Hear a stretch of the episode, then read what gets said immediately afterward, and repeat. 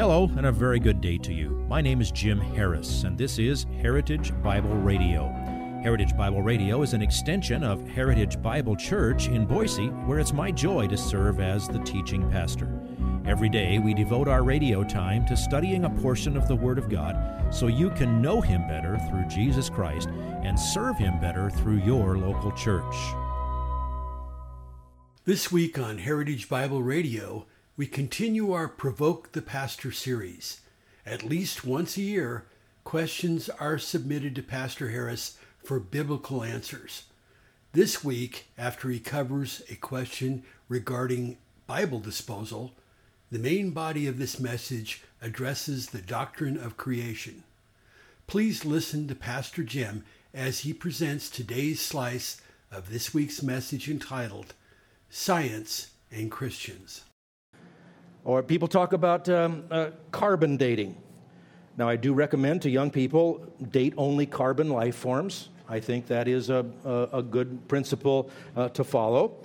But uh, carbon dating, you can take a, a, a, rock, a fossil, you can something, and you can, you can, there are two different isotopes of carbon. We know very precisely the decay rate from carbon 14 to carbon 12. So, how much carbon 14 is in this thing, you can tell how old it was. There's a certain usefulness in that for dating certain things within a certain range, but if you're going to take that and, and to extrapolate to how old rocks are or something like that, well, you are assuming, you have no evidence for this, you are assuming that only one isotope was, of carbon was present in that thing when it came into existence, and that you know, for example, that that fossilized organism never ate anything or was impinged upon by anything containing carbon 14, you're presuming uniformitarianism.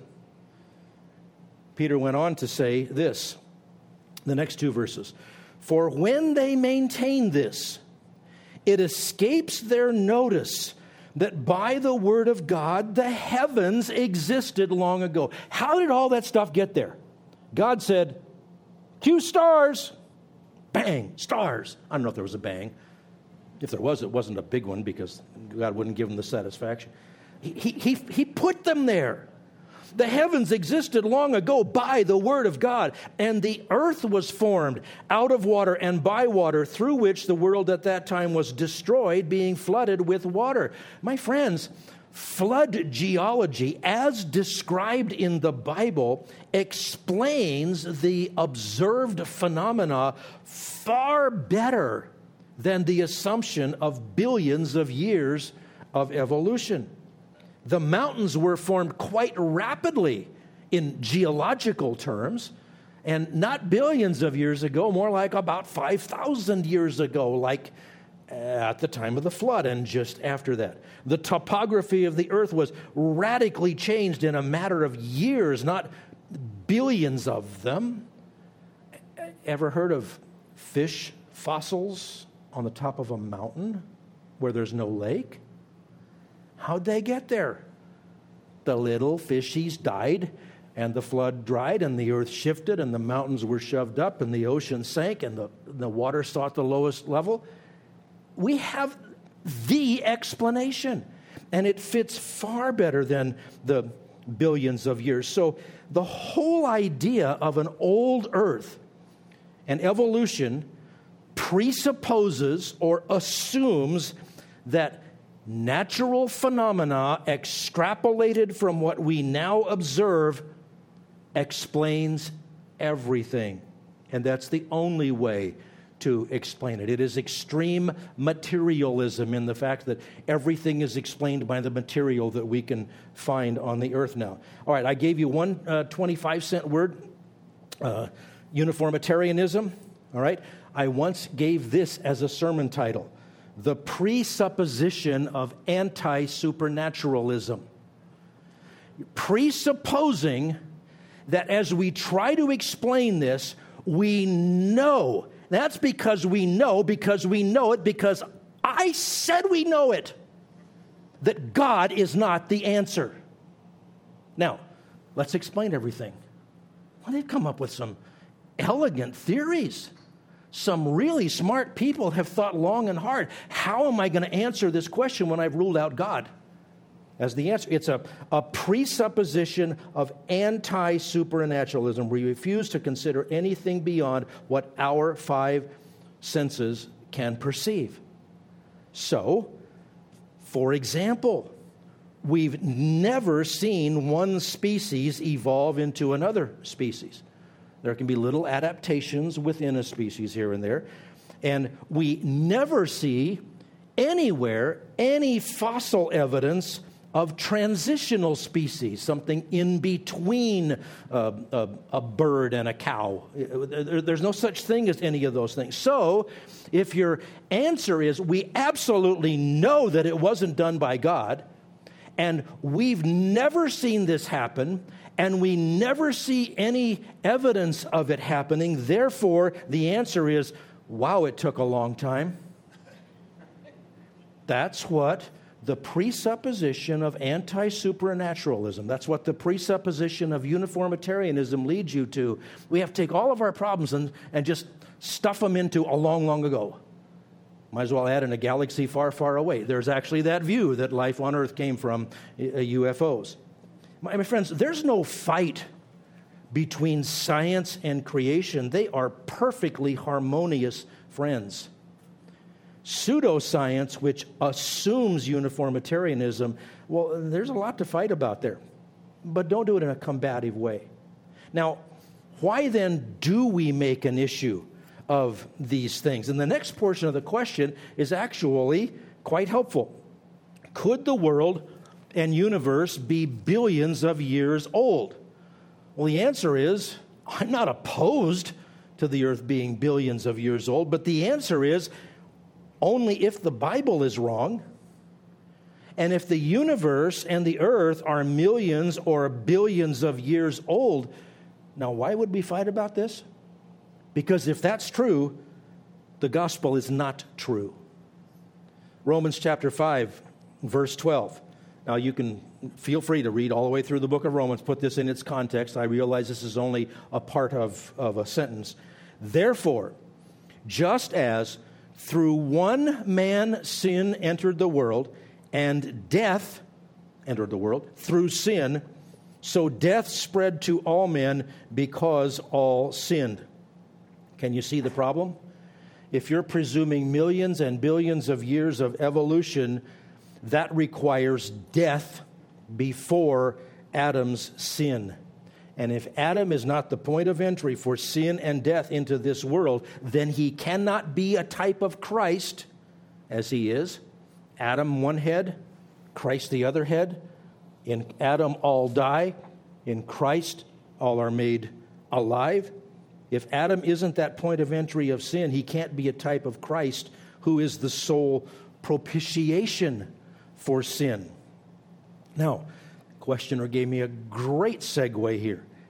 God did not create Adam and Eve as babies, so maybe He created the world and all space as billions of years old. Absolutely right. That's a very important insight. How old was Adam on day seven of this world? He was one day old. What did he look like? He was the absolute perfect representation of human. He was about five five. He was a little bit portly. He uh, shaved his head. No, uh, all of the genetic diversity of everybody everywhere for all time was in Adam and Eve. And he did create them with in a state of maturity or with apparent age as exactly the way that he flung all of the stars into heaven. The answer to which came first, the chicken or the egg, that's not a conundrum. The chicken. God didn't create eggs and incubate them, He created chickens. The stars were flung into space all on one day. Now, we recognize laws of physics and chemistry and thermodynamics and relativity and all that. Those are very reliable in the world today. The, the law of gravity has no exceptions. If you go jump off the corner of the building, splat is the next part of your life story after that. The, that acts consistently in the world in which uh, we live. But to presume that these normal ways that things operated always operated that way for an infinite amount of time before us and will be the same until the end, that is to deny God. Yes, they were created in a full state of maturity. They appeared to be old, but they weren't. The appearance of age is a crucial concept in the doctrine of creation, and the evidence fits exactly with what the Bible says is true. There's another crucial point that comes from the, the whole issue of creationism. Um, if you've been reading with us in our daily emails, we're working our way through the Ten Commandments. We've already been past the fourth commandment. But do you remember this? Exodus 20, verses 8 through 11. Remember the Sabbath day. Well, why would you want to remember it? I mean, you already know something about it because they'd already heard about six, six days of creation and then the seventh. Remember the Sabbath day to keep it holy, to set it apart from the other days. Six days you shall labor and do all your work, but the seventh day is a Sabbath of Yahweh your God. In it you shall not do any work, you or your son or your daughter, your male or your female slave, or your cattle or your sojourner who is within your gates. For in six days Yahweh made the heavens and the earth, the sea and all that is in them, and rested on the seventh day. Therefore, Yahweh blessed the Sabbath day and made it holy. That's nonsense, unless the earth was created in six days. If you would like this message on compact disc, let me know and we'll send it to you. You'll receive the entire message, not just the portion on today's program. You can order by phone at 353 4036 or by writing to us at 7071 West Emerald, Boise, Idaho 83704, or on the internet at hbc boise.org. Heritage Bible Radio needs your prayers and your financial support. Once again, you can reach us online at hbc boise.org or by telephone at 353 4036 or by writing to us at 7071 West Emerald, Boise, Idaho 83704. And if you need a church home here in the Treasure Valley, I hope you'll visit us any Sunday at 7071 West Emerald. For Heritage Bible Radio, I'm Jim Harris. See you next time. Bye bye.